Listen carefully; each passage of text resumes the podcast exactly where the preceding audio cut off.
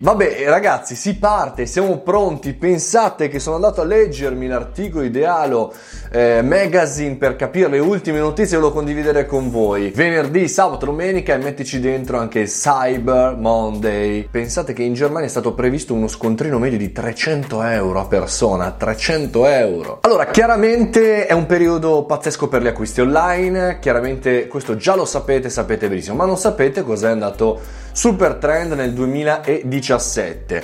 Smartphone, televisori, asciugatrici, aspirapolveri e tablet. Ora io mi chiedo le asciugatrici, vabbè, io assolutamente tra i prodotti Huawei, Apple iPhone, le Dr. Martens, FIFA 2018 e l'iPhone SE.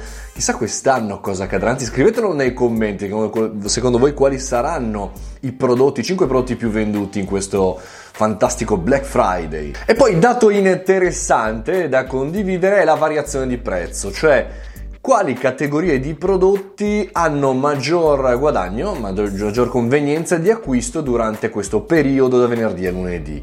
Ovvero PlayStation, giochi per PlayStation 4, meno 14%, cioè risparmiate più del 14% acquistandolo in questo periodo, e poi smartwatch, meno 11%, scarpe da corsa, che tra l'altro devo cambiare le mie Brooks, meno 10%, cuffie, meno 9,4%, e profumi da donna meno 8%, cioè per questi prodotti c'è la possibilità di risparmiare tanto. E poi ancora Black Friday vuol dire Natale. Lo so che sembrerà strano che uno a novembre compri regali per Natale, anche perché io mi arrivo sempre all'ultimo, il 24 notte in giro a cercare come un grinch. Bene, in questo periodo vengono acquistati maggiormente i regali di Natale. Se guardate questo grafico, effettivamente la corsa ai regali di Natale parte proprio qui, parte il Black Friday con questa punta incredibile e si conclude con il Cyber Monday. Anche in questa classifica si determina un ruolo predominante nel nostro paese